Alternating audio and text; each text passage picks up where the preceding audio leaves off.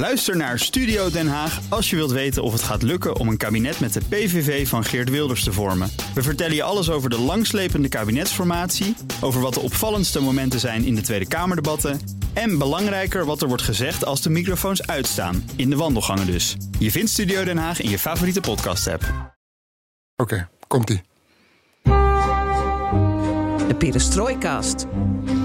Een blik op Oost-Europa.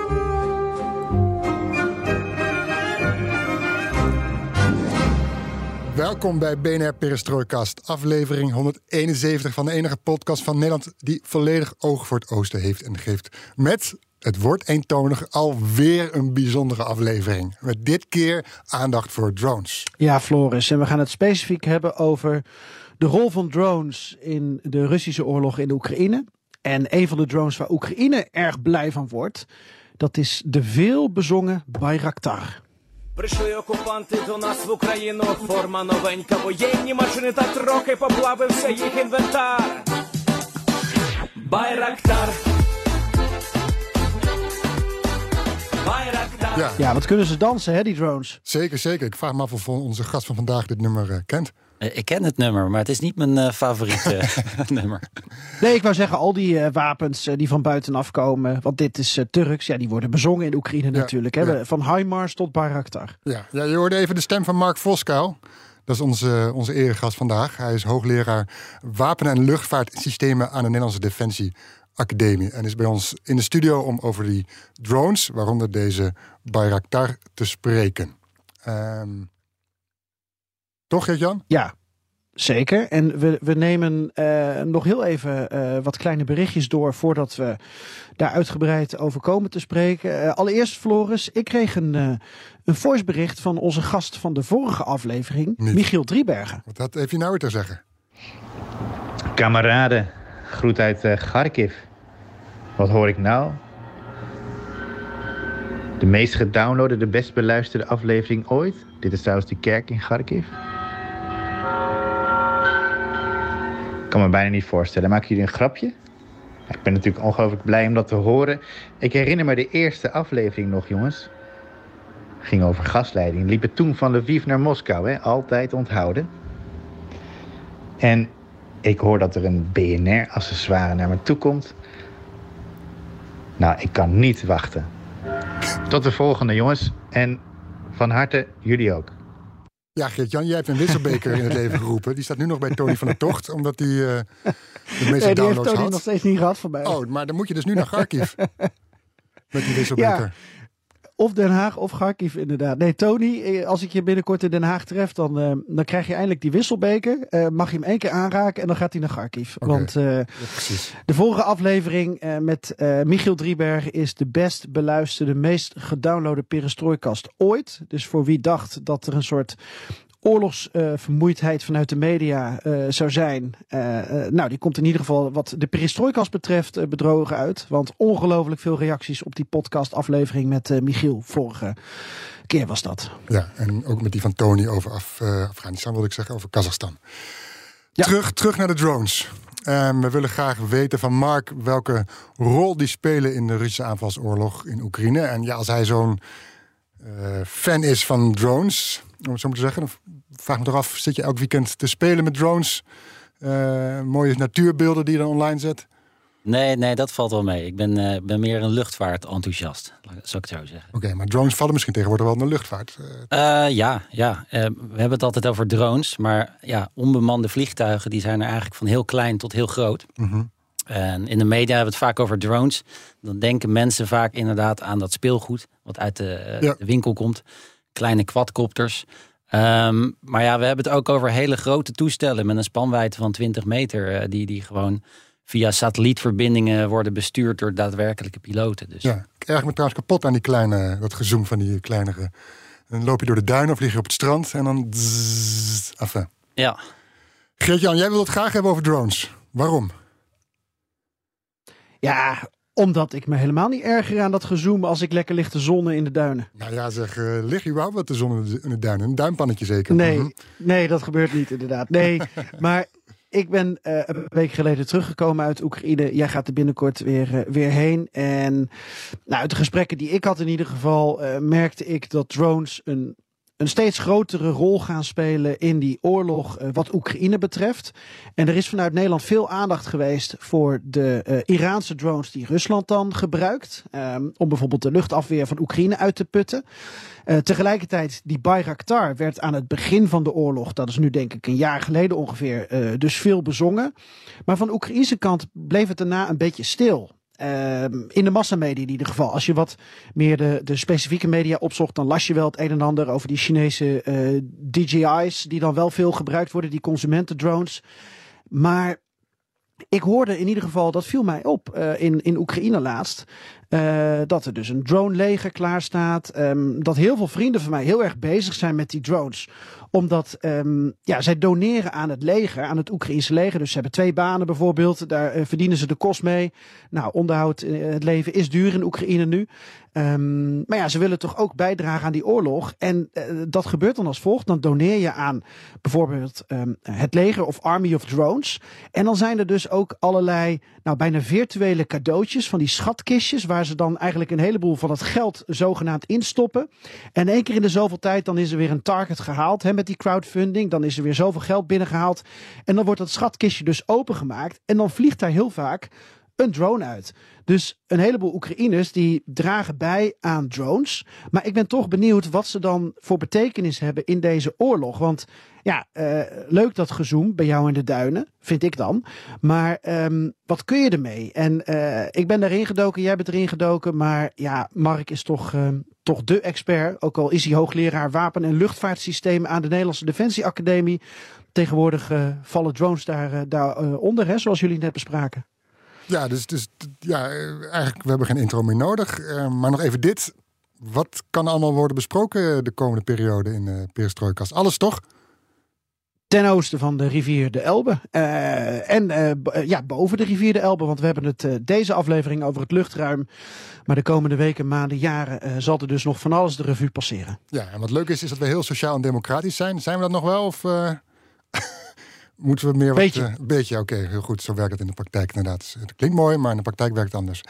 En abonneer op ons, zodat je geen aflevering hoeft te missen. BNR Perestrojkast. Zoek ons op in je favoriete podcast-app. Ik ben Floris Akkerman. Mijn naam is Geert-Jan Haan. En dit is BNR Perestrojkast.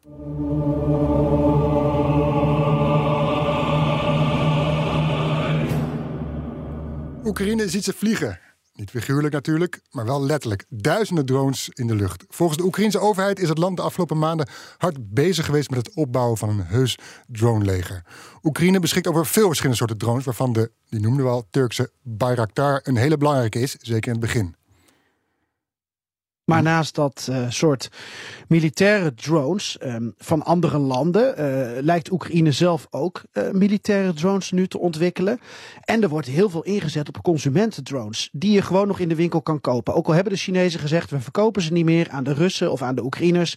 Je hebt ze in de winkel en zo wordt er gedoneerd of gedroneerd kunnen we deze aflevering beter zeggen. Oekraïne wil dat ook graag dat wij hier gaan winkelen voor die drones. Want ze proberen um, ja, die drones zoveel mogelijk te gebruiken en ook met crowdfunding acties zoveel mogelijk van die kleine onbemande vliegtuigjes dan te bemachtigen. Alleen, wat kun je er dan mee? Dat is dan toch een grote vraag die ik heb met zo'n huistuin- en keukendrone. En um, wat kun je met die militaire drone en hoe verhoudt zich dat tot de Russische drones? Ja. Dat en meer gaan we vragen aan, nou ja, de drone-dokter eigenlijk, hè? Mark Voskuil. Ja, hoogleraar wapen- en luchtvaartsystemen. Maar dat is geloof ik nu wel duidelijk aan de, voor de luisteraar.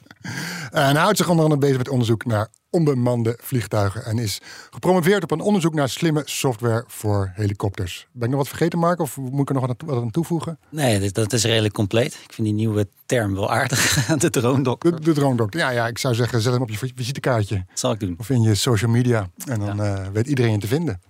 Wordt druk hierna, hè, na deze aflevering. Dan, uh... Ik hou mijn agenda vrij. Precies, heel goed.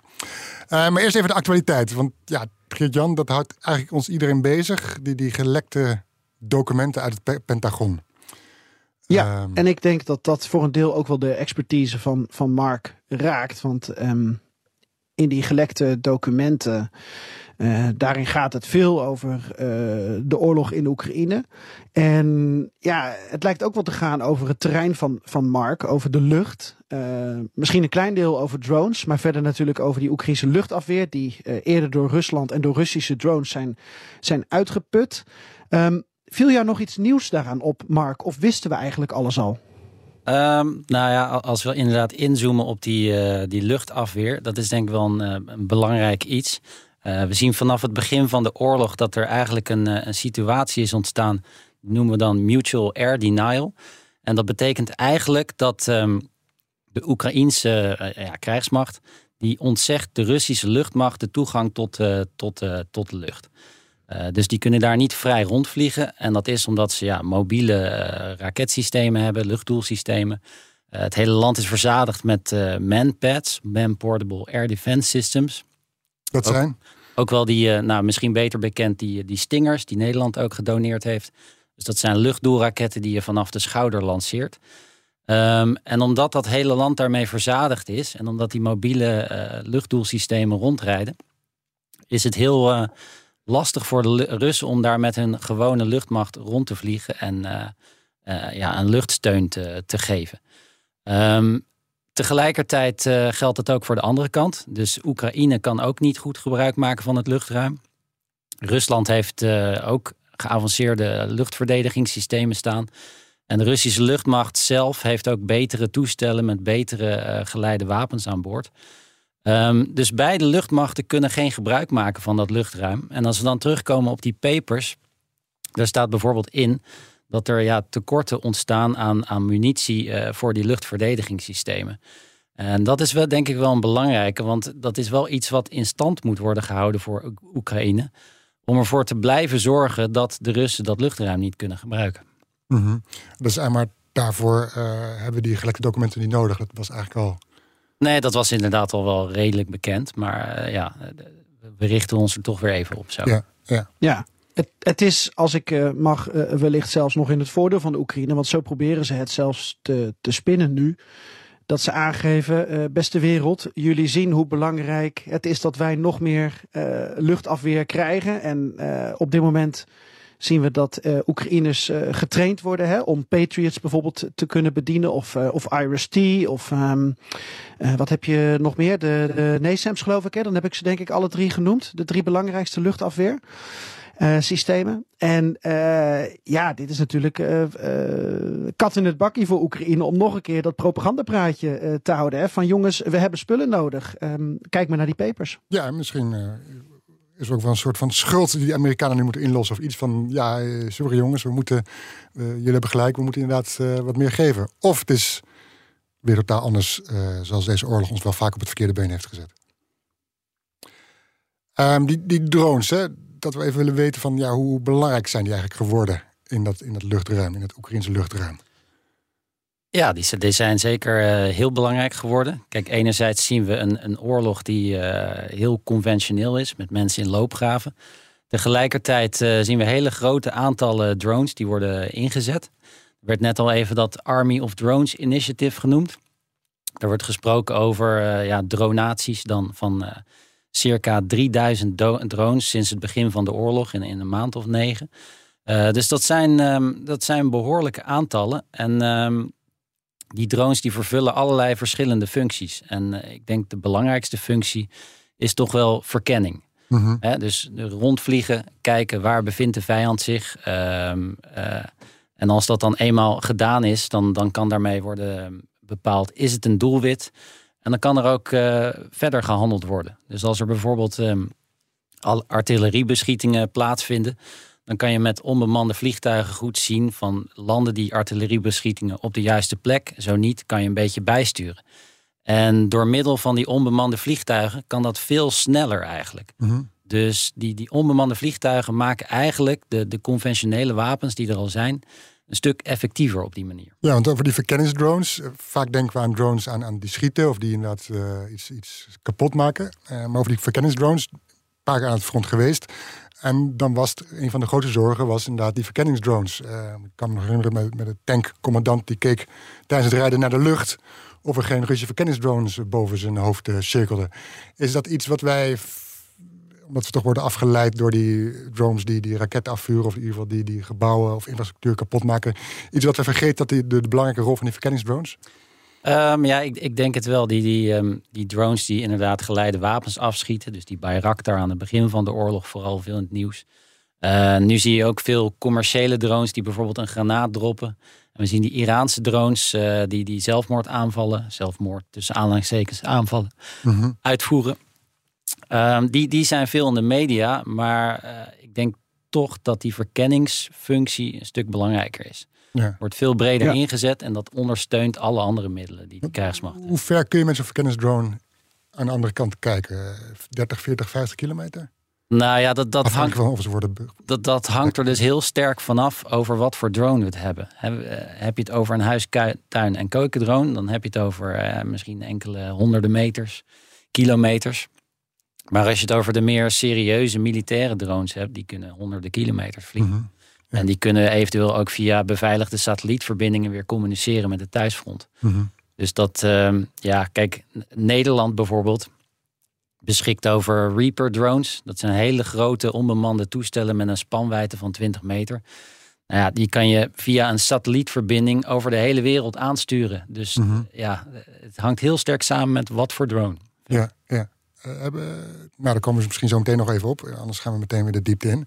Nou, of wil jij om, om even dan in, nog uit de diepte te blijven, Floris.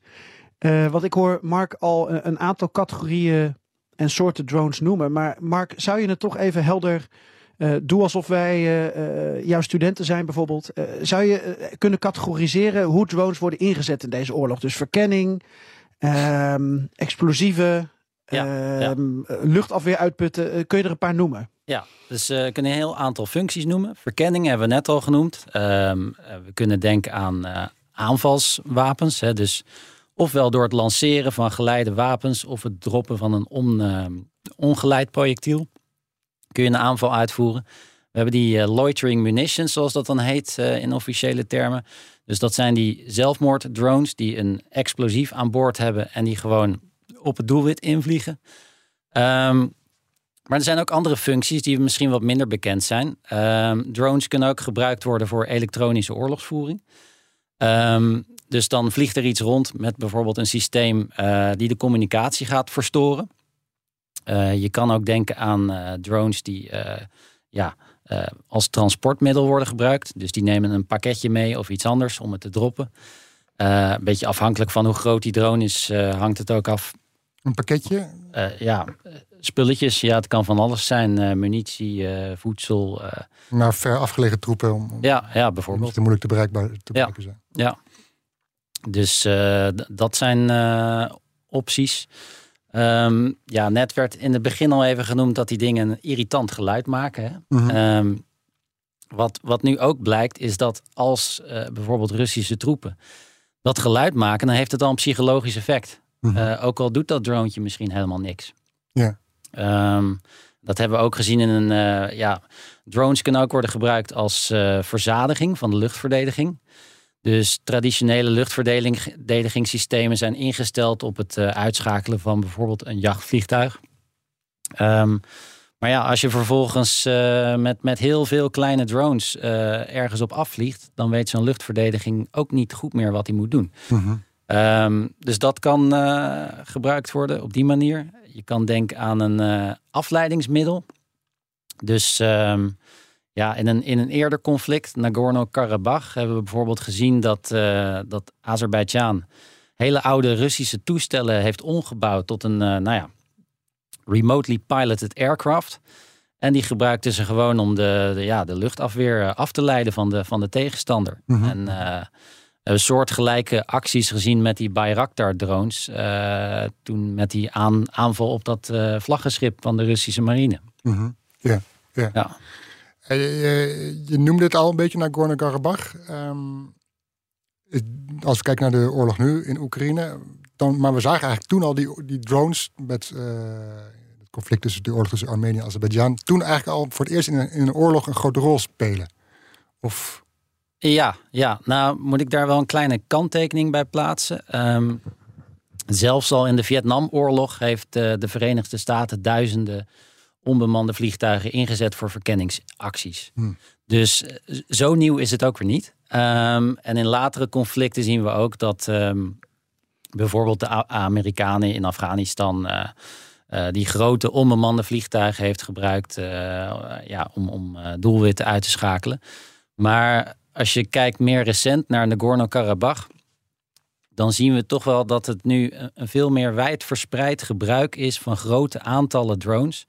En dan ook de, de wat kleinere types en voor meerdere functies. Mhm. Ehm, ja, en in dat conflict had Azerbeidzjan had eigenlijk een best wel geavanceerd ehm, arsenaal aan onbemande vliegtuigen. Mhm. Eh, die Bayraktar-drones al eerder genoemd, maar ook eh, loitering munitions van, van Israëlische makelij. Dus dat zijn die zelfmoorddrones. Ehm, en die hebben ze eigenlijk best wel effectief ingezet tegen, tegen Armenië. Mhm. Maar er moet wel bij gezegd worden dat Armenië ja, had eigenlijk ehm, verouderde luchtverdedigingssystemen eh, in kleinere aantallen die niet goed voorbereid hierop waren. Gert-Jan, Nou, als ik eh, daarop mag inhaken, want ik heb van dat mag zeker. eh brigadegeneraal eh Han Bouwmeester alvast een voorpublicatie gekregen. Eh, van een wetenschappelijk artikel dat in NL Arms Dat hebben wij in, eh, handen. later dit jaar wordt gepubliceerd. Ja. Wat zeg je, Floris? dat hebben wij in handen, dat geheime stuk. ja, scoop. eh, geheim doorgekregen van, de auteur zelf. En jij hebt volgens mij de eindredacteur Mark Voskuil naast je staan in de studio. dus nou, zo geheim is het allemaal. Maar in dat eh, artikel, eh, Mark, dat jij dus ook hebt, eh, hebt gezien en waar we later ehm, eh, een publicatie van kunnen lezen. Ehm, daarin staat ook dat die Turkse drones die geleverd zijn ehm, voor die ja, operatie IJzeren Vuist, wat Azerbeidzjan toen in september 2020 lanceerde, dat wordt toch wel als cruciaal gezien. Kun je uitleggen waarom het gebruik van drones cruciaal kan zijn? Ehm, ja, ja, inderdaad. Dat, dat staat mooi in dat stuk beschreven. En eh, nou, voor de geïnteresseerden, ik denk dat het één deze week beschikbaar is. En open source, dus iedereen kan het gewoon downloaden en lezen. Het is geen eh, geheim. Ehm, maar inderdaad, die Bayraktar-drones zijn daar vrij eh, grootschalig ingezet. Eh, en die toestellen die kunnen verschillende typen geleide raketten lanceren. Dus dan denk je aan infrarood, radar of GPS-geleide raketten. En dat werkt heel effectief tegen gronddoelen. Dus eh, denk aan tanks, eh, luchtverdediging, eh, artillerie. Ehm, en ja, Azerbeidzjan heeft dat vrij succesvol, die, die Bayraktar, ingezet. En dat toestel is redelijk, nou, relatief klein en licht. En het vliegt relatief langzaam. Dus die, die oude luchtverdediging, die Russische luchtverdedigingssystemen van, van Armenië waren daar niet goed op voorbereid. En ze hadden er ook niet heel veel. Ehm, dus met die twee factoren werd het mogelijk voor Azerbeidzjan om toch heel veel gronddoelen op die manier succesvol uit te schakelen. Mhm. En dat heeft denk ik wel een, een belangrijk, is wel een belangrijke factor geweest in dat conflict. Ja. Ja. En als ik dat mag aanvullen, wat je dan ook leest in het artikel van Han en ook wat toen in de media eh, zag, was dat het ook in Turkije enorm werd gevierd. Hè? Die eh, ja, overwinning eigenlijk van Azerbeidzjan op, eh, op Armenië, ehm, omdat er territoriale winsten voor Azerbeidzjan in zaten. Eh, die werden in Turkije gevierd mede door die Bayraktar. Omdat Turkije dus eigenlijk een succesvolle bondgenoot was geweest van eh Azerbeidzjan. Dat vond ik ook wel bijzonder, want dat, dat is toch ook een neveneffect van die, van die drone-inzet. Ik was nog wel benieuwd alleen, Mark, als we kijken naar eh, de oorlog nu in de Oekraïne en die Russische aanvalsoorlog. In hoeverre is het gebruik van drones dan, dan anders? Heeft het alleen maar te maken met er is een betere verdediging aan beide kanten? Of ehm, hè, kunnen drones cruciaal zijn in, in deze oorlog? Laat ik hem zo stellen. Ehm, nou, wat, wat, wat ik denk is dat eh, het grote verschil met eerdere conflicten is dat deze militaire en commerciële drones zijn vele malen goedkoper dan wat we in het verleden hadden.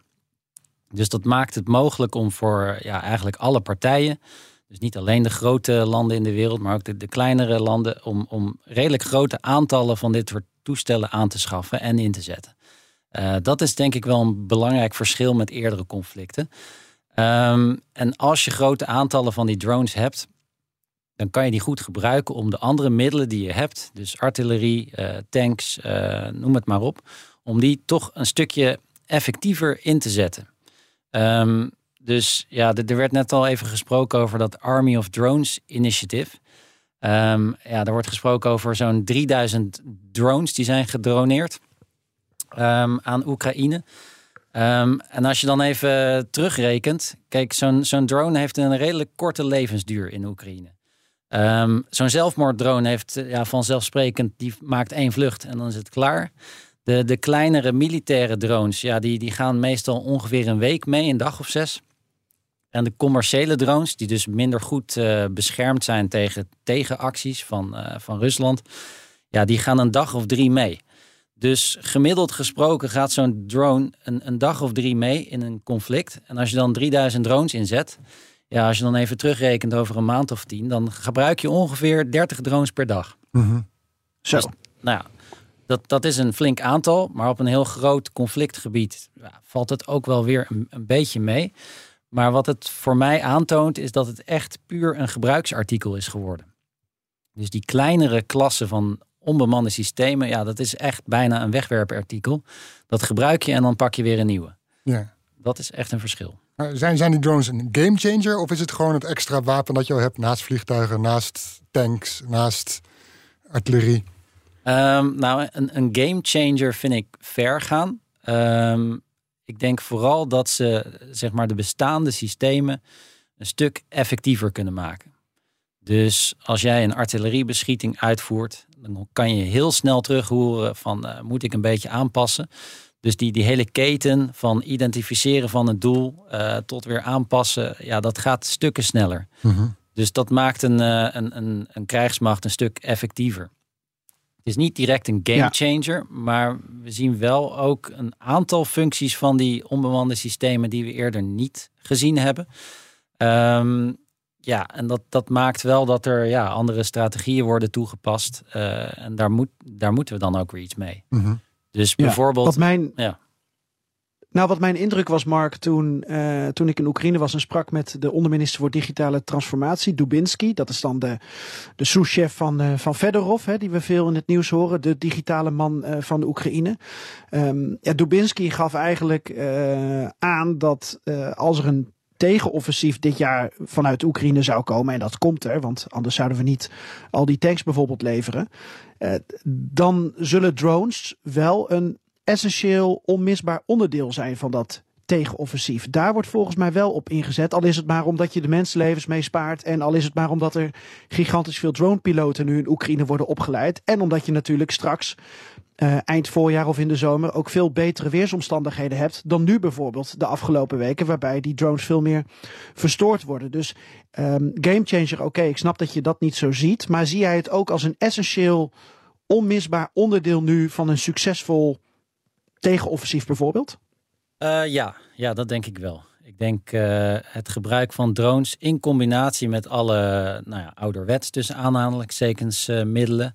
Eh, maar ook het eh, gebruik van elektronische oorlogsvoering. Als je dat goed geïntegreerd eh, gebruikt, dat is denk ik wel essentieel voor een, voor een succes. Ja, ja. En, en dan moet je dus alle drones gebruiken die er zijn. Van verkenning tot kamikaze tot... ja, ja ik, ik denk dat ze moeten gebruiken wat, wat ze voor handen hebben. Maar Ja.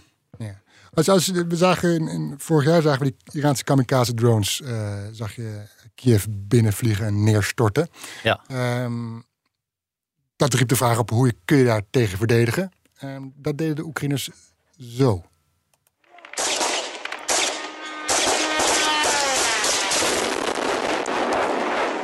Ja, de- we gaan, we gaan nu hebben over, over, over- Het klinkt, klinkt als een Een videofilm. soort Tom en Jerry geluid komt er hier bij mij binnen. Het klinkt als een soort een van de game eh, dat je kan spelen. Ehm, nou, maar het gaat een beetje de vraag van ja, hoe kun je je verdedigen tegen drones? Hier kwam inderdaad zo'n kamikaze drone binnenvliegen en eh, stonden Oekraïners met Kalashnikovs eh, eh, eh, klaar om ze proberen uit de lucht te halen. Later begrijp ik ook eh, eh, dat er een, een dat moment werd op, opgericht een speciaal anti-drone team dat dan uitrukte eh, als er een melding was gedaan en dan op zoek ging naar zo'n drone in Kiev om, om die uit de lucht te halen. Hoe moeilijk En is het? Floris, Ja, ja. Ik, ik, eh, korte aanvulling. Ik hoorde van Victoria Koblenko dat in Odessa zelfs met eh, tomaten werd gegooid richting drones. Nou ja, ik weet niet of dat is. Misschien werkt dat heel. Wat, wat, hoezo met tomaten? Nou ja, dan moet je denken. Eh, dat hadden ze kunnen gooien. nou ja, maar hoe, hoe moeilijk is het om drones eh, uit de lucht te schieten, uit de lucht te halen?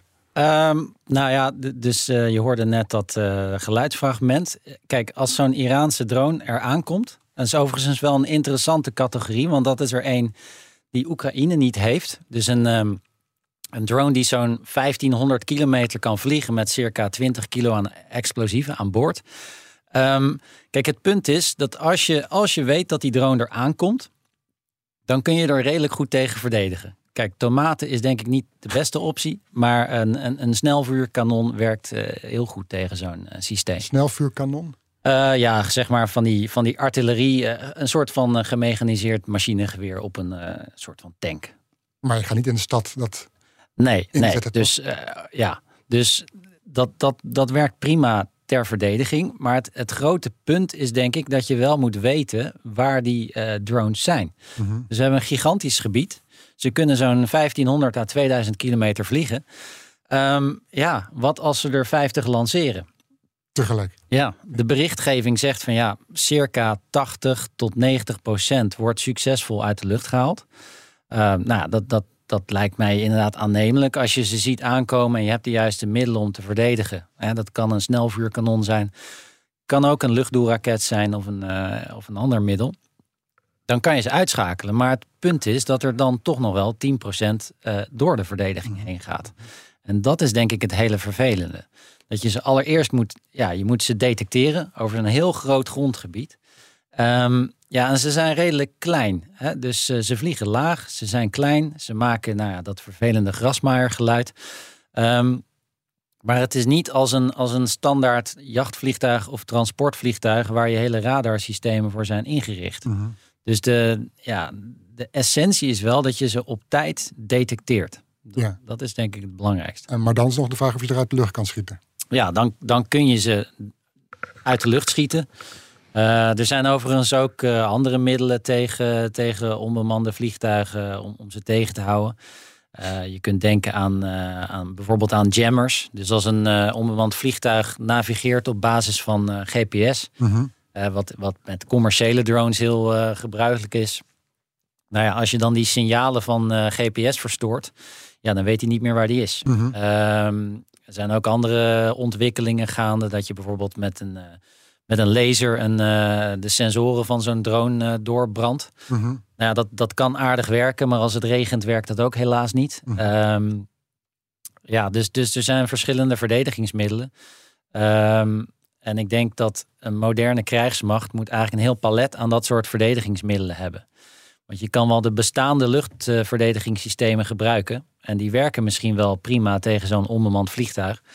Ehm, maar ja, zo'n Shahed, zo'n Iraanse drone, kost eh, circa 20.000 eh, dollar is de schatting. Ja, als je die neerschiet met een, eh, met een luchtdoelraket van een, die misschien een paar ton kost, ja, dan, dan eh, is dat ook al een heel kostbaar iets. Zie, zie je dat daar... Maar dat is wel wat er nu gebeurt, toch, Mark? Ja, ja. Kijk, als zo'n ding op je afkomt, ja, dan zou ik ook alles afvoeren wat ik eh, ter beschikking heb. Maar zie je dan wel dat, dat Oekraïne of het Westen of de, de bondgenoot van Oekraïne daar nu proberen anders op te vinden? Dat ze met technologie of andere wapenverdedigingssystemen daar eh, geschikt antwoord op hebben? Ja, ja, er is heel veel gaande in het, eh, wat dan heet het counter-drone-initiatief. dus ehm, allerlei systemen die deze eh, onbemande vliegtuigen moeten kunnen detecteren en, eh, en uitnemen. Worden die al ingezet of is het nog in ontwikkeling? Ehm, nou ja, wat, wat ik wel een interessante ontwikkeling vind in, in Oekraïne is, eh, is de ontwink- ontwikkeling van een eh, een systeem dat heet Delta. En dat is een eh, soort van battlefield management system, zeg maar een soort software ehm, systeem, waar, waar de eenheden toegang toe hebben.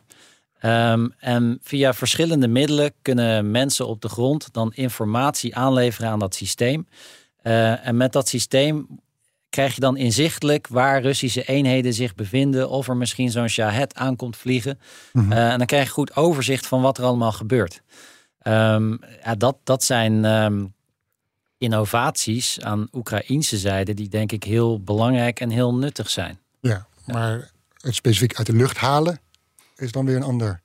Ja, nou ja, je ziet in het veld wel, wel eh, ja, elektronische systemen zoals die, die jammers. Ehm, die, die worden gebruikt tegen onbemande vliegtuigen ook wel succesvol. En ook gewoon de traditionele wapens, zoals een snelvuurkanon. Ja, Ja. ja. want het- bezoek waar ik was bij die tankbrigade, die, die zeiden ook van ja, als zo'n Russische verkenningsdrone is, dan proberen we die inderdaad op een manier af te leiden zodat hij de verkeerde kant op vliegt. Ja. Dat wordt inderdaad wel degelijk eh, Ja. gebruikt. Maar ja, dan Misschien is het nog- ook weer afhankelijk van wat er eh, voor elektronica aan boord zit. eh, of dat lukt of niet. Ja, ja. Eh, Geert-Jan?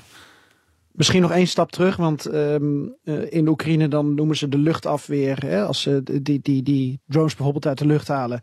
Dat noemen ze dan de PPO. De PPO was succesvol. En er is ook een app in Oekraïne, dat is de EPPO, hè, de elektronische PPO. Dat is een, eh, een initiatief waarbij dan eh, burgermeldingen worden gecombineerd met radardata. En daarmee kunnen dus vijandelijke drones en raketten en vliegtuigen en helikopters. En eigenlijk alles waar Mark verstand van heeft, dat kan dan eerder worden gedetecteerd. Dat is dan wel een stap ervoor. Hè. Het lost niet het probleem op van met, met hele dure luchtafweerraketten eh goedkopere drones uit de lucht halen. Maar eh, ja, je krijgt wel de indruk dat Oekraïne eh, in deze oorlog zoveel mogelijk digitale middelen inzet als ze maar kunnen.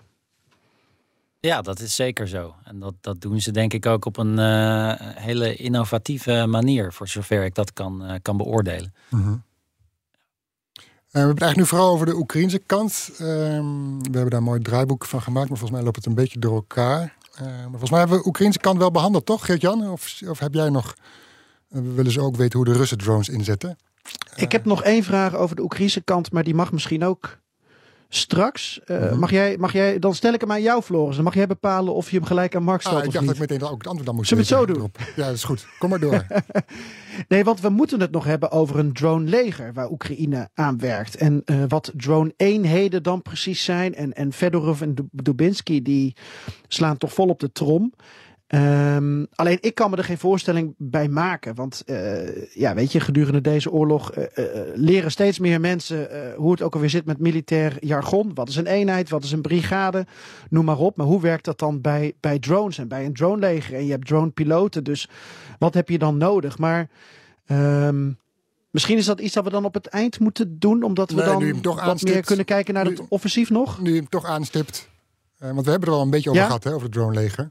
Ja. Ehm, dus, dus stel je vraag maar aan Mark meteen. Of Mark heeft goed opgeluisterd en eh, weet het antwoord meteen. al. Wanneer is het een succesvol drone-leger, Mark? Hoeveel eenheden moet je dan, dan hebben? Want ik weet ook niet wat een drone-eenheid eigenlijk inhoudt. Ehm, nou ja, ik, ik denk eigenlijk, eh, ja, no- nogmaals nuanceren, dat droneleger, die drie, 3000 drones, ja, het- er worden er 30 per dag dan verbruikt. En eh, dus het is niet zo alsof je een enorme drone-troepenmacht eraan ziet komen of zo. Ehm, ik denk vooral dat alle gebruikelijke eenheden binnen een krijgsmacht moeten worden uitgebreid ehm, met eh, ja, drone-eenheden. Eh, dus eigen drones voor verkenning, maar ook detectiemogelijkheden voor als de tegenstander drones gebruikt. Eh, en ook eventuele middelen om zo'n vijandige drone uit te schakelen. Dus eigenlijk moet dat een integraal onderdeel worden van alle, alle eenheden op de grond. Mhm. Of, of is het noemen, het, het leven roepen van zo'n drone-leger niet ook een beetje een leuke voor, voor de publieke tribune, voor de PR? Het klinkt stoer, mooi, maar ehm, Ja, in de praktijk is het, anders. ik denk dat het dan dat wel een beetje is. Ja, als je naar die, die website gaat waar ze die, die fondsen werven, dan eh, zie je ook Luke Skywalker die het ondersteunt. Luke Skywalker. ja, Goed, ja. nee, je hebt, je hebt in eh Oekraïne een heel levendig Star Wars eh, ja. wereld die ook meedoen aan de verkiezingen inderdaad. Ehm, dan moeten we toch even over de Russische kant. Wat die doen met hun drones of met drones. We hebben het natuurlijk al wel gehad over eh, die kamikaze drones die van, eh, uit Iran worden gekocht en dan worden ingezet. Ehm, laten we even beginnen bij de huiskijken teunen eh, keuken drones. Ehm, gebruiken de Wil Russen je nou die ook? Teun van de Keuken zeggen? Ja, ja, zoiets ja. Ik haal alles door elkaar. Gebruiken de Russen ook dit soort consumentendrones? Ehm, nou, daar, daar heb ik minder van gezien. Eh, de, de Russen gebruiken wel heel veel een, eh, een type dat heet dan een Orlan 10. Nou ja, dat, dat, eh, dat past hier ongeveer op deze tafel. Niet zo'n grote drone, maar wel een, een, tafel van 2 bij 3 ongeveer? ja, ja, we Mhm. kunnen dat natuurlijk niet zien thuis. Nee. Maar ehm, het, het is ja, een, een twee, drie meter spanwijdte. Gewoon een, een, een redelijk lichte drone. Die voor, ja, met name weer voor die verkenningsdoeleinden wordt ingezet. Mhm. Daar worden grote aantallen van eh, gebruikt. Ehm, als, ik het, als ik me niet vergis, dan eh, is er gedocumenteerd dat er al meer dan 100 zijn ehm, uitgeschakeld door Oekraïnse zijde. En dat zijn min of meer bevestigde berichten. Dus de, de daadwerkelijke aantallen die zijn uitgeschakeld zullen een stuk hoger liggen. En de daadwerkelijke aantallen die worden ingezet zullen dan ook eh, een stuk hoger liggen. Mhm. Dus die, die gebruiken zij heel veel. Ehm, ja, wat de Russen minder gebruiken, is iets als een, eh, als een Bayraktar-achtige drone. Dus de wat grotere drones die geleide wapens kunnen lanceren. Ehm, Russen hebben ook niet, zoals het Westen, hè, Nederland, Amerika, Engeland, van die echt grote onbemande drones die ze kunnen inzetten met Die- geleide wapens. Oh nee, sorry. Ja, ja, dus die op grote hoogte Ja. rondvliegen met hele goede sensoren. Ja. eh, om een ja, eigenlijk een. eh, je, je kan het eigenlijk zien als een ge- geavanceerde versie van zo'n Bayraktar. Dat, dat hebben de Russen niet. Mhm. Ehm, maar ja, wat ze nu dus wel heel veel inzetten, dat zijn die, die Iraanse drones. Mhm. Eh, die zijn heel goedkoop. Dat zijn die. Ja, dus die, die Shahed, Ja. die, die eh, kamikaze drone. Mhm. Ja. Ja. En, en eh, zien we ook Chinese drones aan de Russische kant? Ehm, nou ja, misschien nog één aanvulling op die eh, eh, Iraanse drones. Wat de Russen ook inzetten, dat zijn loitering munitions. Dus van die kamikaze drones. Maar die dan wat een stuk kleiner zijn. En die de eenheden in het veld gebruiken om eh, nou rond te vliegen. En zodra ze een doel zien, kunnen ze toeslaan. Mhm. Dus die zijn wat slimmer. Die kunnen beter achter een doel aangaan. En die worden niet over gigantische afstanden gelanceerd. Ehm, en die worden bijvoorbeeld geproduceerd door het, eh, het moederbedrijf van Kalashnikov. Mhm. Dat is zeg maar de, de Kalashnikovs van de, van de toekomst zijn Mhm. dat. Dus die, ehm, die zetten ze ook nog wel Ja. in. Ja. Ehm, nou ben ik je vraag kwijt. China. China. Ja, Zien we Chinese drones? Nou ja, in- interessant genoeg zie je, eh, als we het niet hebben over die hele kleine Chinese drones.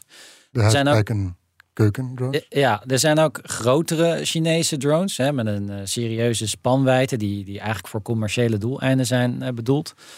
En we hebben een paar keer gezien dat aan Oekraïnse zijde ze hebben geprobeerd om zo'n type drone eigenlijk op dezelfde manier in te zetten als die Iraanse kamikaze drones. Mhm. Dus die kunnen dan een stuk langer vliegen en die worden dan gebruikt als eh, nou ja, eh, zelfmoorddrone. Ehm, maar dat is in veel kleinere aantallen. En de Chinese fabrikanten zijn er ook niet eh, heel erg te spreken over. Ja, maar dat is Oekraïne. Maar Dat is Oekraïne, gebruik- gebruik- gebruiken de Russen Chinese drones, geleverd door China, geleverd door het Chinese leger, krijgsmacht? Ehm, nee, daar, althans, ik heb daar geen bevestiging van gezien. eh. Mhm. Ik las in een onderzoek, eh, Mark, van een, een Amerikaanse die, de, die heel veel naar drones kijkt, dat, dat het wat China betreft echt vooral, dan kom je echt vooral uit bij de DJI, bij de, bij de consumentendrones die Ja. zowel de Oekraïne als Rusland worden gebruikt en opgekocht. Ja. Eh, maar die China dus niet meer zegt te willen leveren aan beide landen, dus niet officieel. Ehm, dus volgens mij, volgens mij zit het daarbij, in ieder geval bij de lijstjes die ik heb kunnen vinden. En ik vind wel weer interessant wat je zegt over die Orlan. Want dat is, die komt uit de fabriek in Sint-Petersburg, als ik het goed heb. Ehm, nou is Oekraïne ook zelf bezig met het ont- ontwikkelen van, van eigen drones. Dus je krijgt ook steeds meer eigen, eigen makelij waarop wordt, wordt ingezet. Maar dan las ik ook dat er in Tatarstan moet er ook een grote eh, Russische dronefabriek eh, komen. Alleen ik kan, ik kan niet zo goed inschatten eh, wat daar voor drones moeten worden geproduceerd. En ja, of dat, of dat ook goed geïntegreerd wordt bij, bij het Russische leger. Want dat is wat jij ook nog zei. Hè? Aan de Oekraïnse kant lijkt het erop dat wat ze hebben, dat ze dat wel zo goed mogelijk proberen te integreren. Aan Russische zijde is dat volgens mij een terugkerend probleem. Eh, de integratie van ongeveer alles. Eh, combined arms, dat, dat lukt eigenlijk helemaal niet zo goed. Nou ja, ehm, de geografie van Rusland eh, heb ik niet heel goed voor ogen. Eh, wat, wat ik wel weet is dat, dus ik weet niet of we het over dezelfde fabriek hebben. Ehm, wat ik wel weet is dat er plannen zijn voor een fabriek eh, waarin die, die Iraanse drones in Rusland geproduceerd Ja, die, gaan ja. worden. Ja. Mhm. Ja, dus dan, Ja. dan kunnen ze eigenlijk grote aantallen van die, van die toestellen blijven fabriceren. Ehm, ja, je zei net al combined arms, dat is heel belangrijk. Maar ja, juist voor dit type drone, hè, die zo'n 2000 kilometer vliegt, ehm, is dat niet zozeer van belang. Hè, die lanceer je, die, die, die stuur je naar een, ehm, een doelwit toe. Ja, er zit ook eh, communicatiemiddelen aan boord, dus ze kunnen eventueel nog het doelwit aanpassen tijdens de vlucht. Maar ja, die, die, die lanceer je toch op een, op een redelijk domme manier, zeg maar. Zonder dat je echt de integratie hoeft te zoeken met je hele krijgsmacht. Mhm. Ja, maar die drones, die, die Iraanse drones, ook als Rusland ze zelf gaat produceren, ehm, daar, daarbij is mijn vraag dan, win je daar, win je daar een oorlog mee? Terwijl aan de Oekraïnse zijde eh, proberen ze daadwerkelijk met behulp van drones een, eh, nou, gebieden weer te bevrijden, hè, die, die Rusland dan heeft ingenomen nu van hen. En ik vraag me af of je met die Iraanse drones ehm, doe je vooral eigenlijk aan, aan vernietiging. Maar, maar dat werkt zo solitair, dat heeft eigenlijk niks met, met het verloop van het slagveld op de grond te maken. Ehm, nee, klopt. Je gaat daar inderdaad eh, doelwitten als een, eh, als een energiecentrale mee aanvallen. Of, of misschien eh doelwitten in een stad op lange afstand. Dus dat, ja, dat zal een effect hebben. Maar het heeft niet dat effect aan de frontlinie, wat je net noemde. Dus het past eigenlijk in, lijkt wel in een traditionele Russische oorlogsvoering. Veel vernietiging. Ja, daar, daar past het goed in. Ehm, maar het vervelende eraan, dat, dat is het kostenaspect. Dus ehm, ja, dit, dit nieuw type wapen kan je een beetje vergelijken met een, met een kruisraket in zekere zin. Maar ja, ik, ik zei net al, 80 tot 90 procent van die toestellen wordt uitgeschakeld. Ze zijn zo'n 20.000 dollar per stuk. Nou ja, dus als je er 100 lanceert, dan raken er ongeveer 10 het doel. Als er ook nog een paar misgaan. Mhm. Eh, dus voor 2 miljoen euro heb je ja, 10 keer een succesvol luchtaanval. Ja, vergelijk dat met een eh, geavanceerd, eh, geavanceerde kruisraket. Zoals bijvoorbeeld de, de Tomahawk van de Amerikanen. Nou ja, dus één zo'n raket kost zo'n ja, 2 miljoen euro. Eh, ja, dan heb je ook nog een, een fregat of een onderzeeër nodig om het te lanceren. Dus kostentechnisch is het wel een heel effectief middel. Zie je dat Ru- Rusland produceert drones of is mee bezig fabrieken op te zetten? Wat doet Oekraïne aan eigen drones? Wat maken zij? Ehm, nou ja, Oekraïne maakt, maakt zelf zijn eigen drones. Dan hebben we het over wat, wat kleinere types. En het is eigenlijk een, best wel een breed spectrum. Eh, ze gebruiken Oekraïnse drones. Ze hebben ook Poolse loitering munitions. Dat van die kleinere kamikaze drones. Ze hebben Turkse systemen, Israëlische drones. Dus het is eigenlijk een heel breed palet. Maar wat ze zelf bouwen, ja, dat, dat zijn toch de, de wat kleinere drones. En welke drones zijn, wat voor drones zijn dat dan?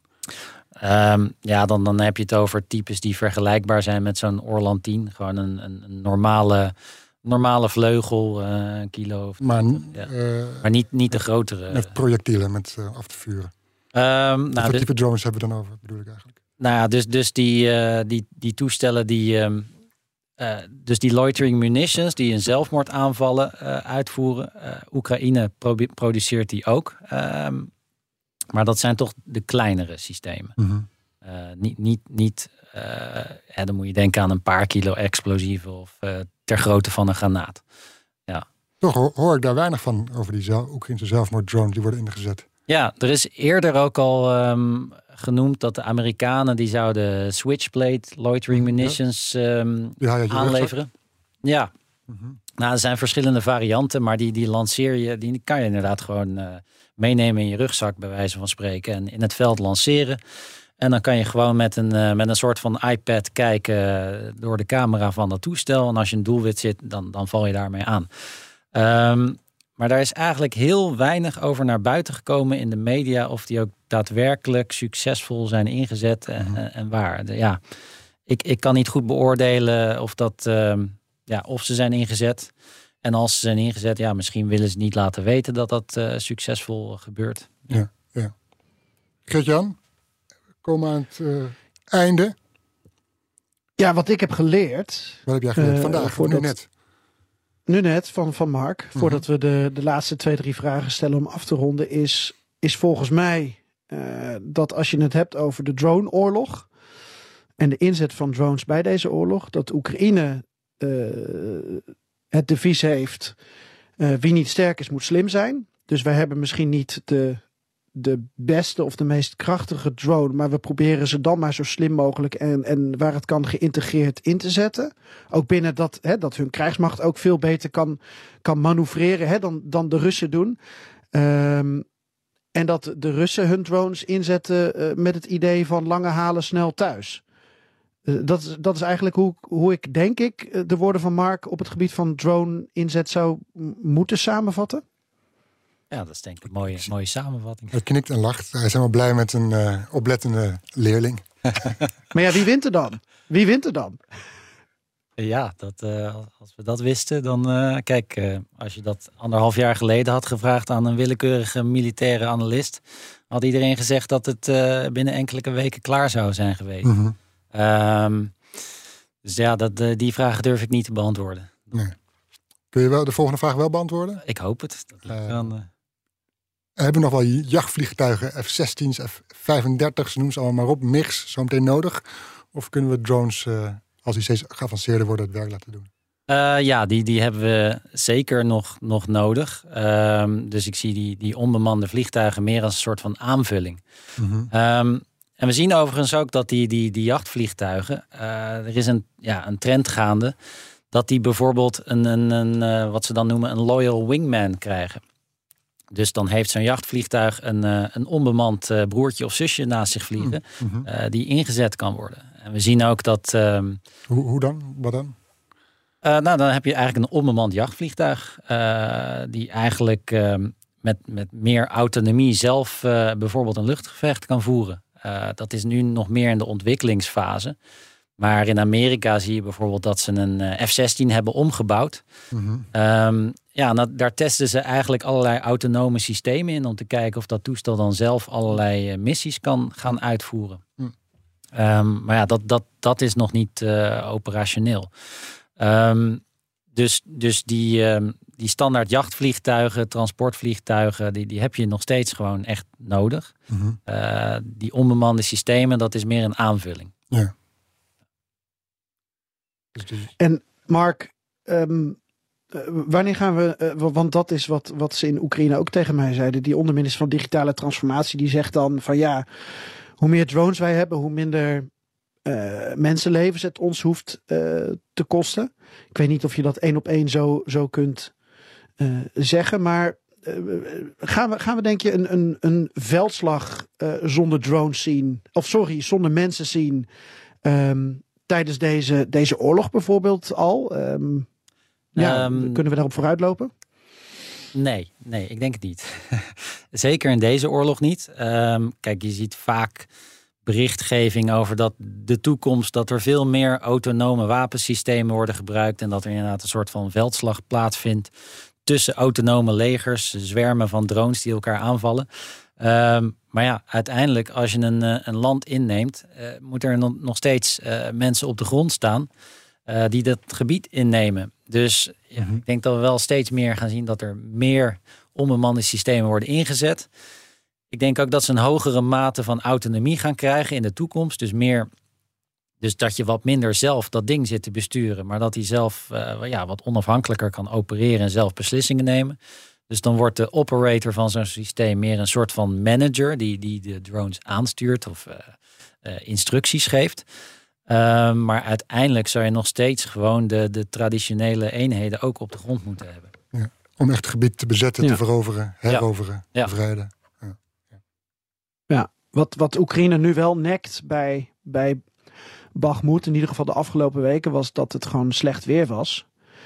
En dat je ook ineens weer sneeuw had. En ehm, ik las ook een artikel daarover dat, dat dronepiloten aangaven dat ze niet de steun konden bieden. Hè, met de verkenning en met de, eh, de beelden ehm, die ze normaal wel zouden kunnen bieden. Dus eh, de- al- als je verkenningsdrones hebt bijvoorbeeld, of je ehm, eh, intelligence, hoe noem je dat ook verkenningsdrones trouwens, Mark? Die drones die de, de monitoring doen? Nou ja, de, de, de terminologie die vaak wordt gebruikt is eh, information, surveillance en reconnaissance. Eh, Ja, dat, dat is waar ze voor worden ingezet. Ja. Ja, maar daar kan je dus wel een, een, een veldslag eigenlijk op, op, op verliezen. Als je niet meer over de informatie beschikt die jou een voorsprong eh, gaf. Dat, dat, de- de- ik, ik ben dan nog wel, misschien als ik nog één vraag mag stellen, Floris, in, in aanloop naar de volgende winter. Want we kunnen er donder op zeggen dat deze oorlog nog even doorgaat. En nu komt er misschien een periode aan dat je drones de komende maanden beter kan inzetten. Maar wat als het weer herfst wordt en wat als het weer winter wordt? Ehm, worden die drones zo doorontwikkeld dat je ook echt, echt goede herfst- en winterdrones eh krijgt? Eh, weer- en winddrones. Eh, ja, die, die, die drones die worden zeker eh, doorontwikkeld. Eh, en, en, hier moet je toch ook wel weer dat onderscheid maken tussen die commerciële drones, waar je gezellig een vluchtje mee gaat maken, en de militaire drones, die misschien toch wel heel andere type sensoren aan boord hebben. Mhm. En misschien ook wel daadwerkelijk ontwikkeld zijn om juist met vervelende weersomstandigheden om te gaan dus, dus militaire drones die, die hebben niet alleen een, uh, een standaard optische camera aan boord, maar misschien ook een uh, infraroodcamera of een, of een radarsysteem. Uh, nou ja. ja. ja. Oké. Nou, wat fijn dat de drone dokter er was. Eh, de drone dokter, we hebben. ik denk dat die vaak gevraagd gaat worden door ons, of niet?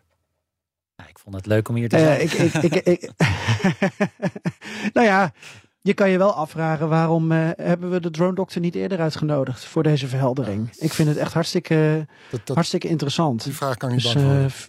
Ja, ik Veel dank, Mark. ja. Geen dank. Mark Forskuil bij deze drone dokter, maar officieel hoogleraar wapen- en luchtvaartsystemen. Um, we, hadden je, we eindigen met een mop, Mark. Uh, Joost komt zo tot ons met zijn traditionele mop. Heb jij een mop? In gedachten. Over drones. Ik ben daar echt heel slecht in moppen. Ja. Maar ik kan er wel goed om lachen. Oké, dan is het goed. dat helpt. Oké. Dan dank ik je wel, uh, Mark, voor je komst. En voor uitleg aan twee uh, studenten. Geen dank. Een jonge Rus hoort op de radio dat er boven de luchthaven Sheremetyevo bij Moskou helemaal geen vliegverkeer meer is. Hij zegt, hoezo helemaal geen vliegverkeer meer?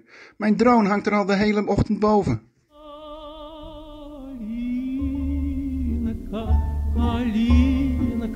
Малинка моя, в саду ягода, малинка, малинка моя.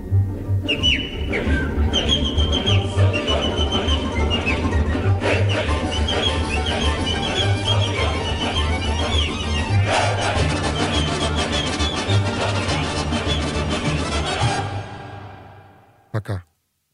Ayato.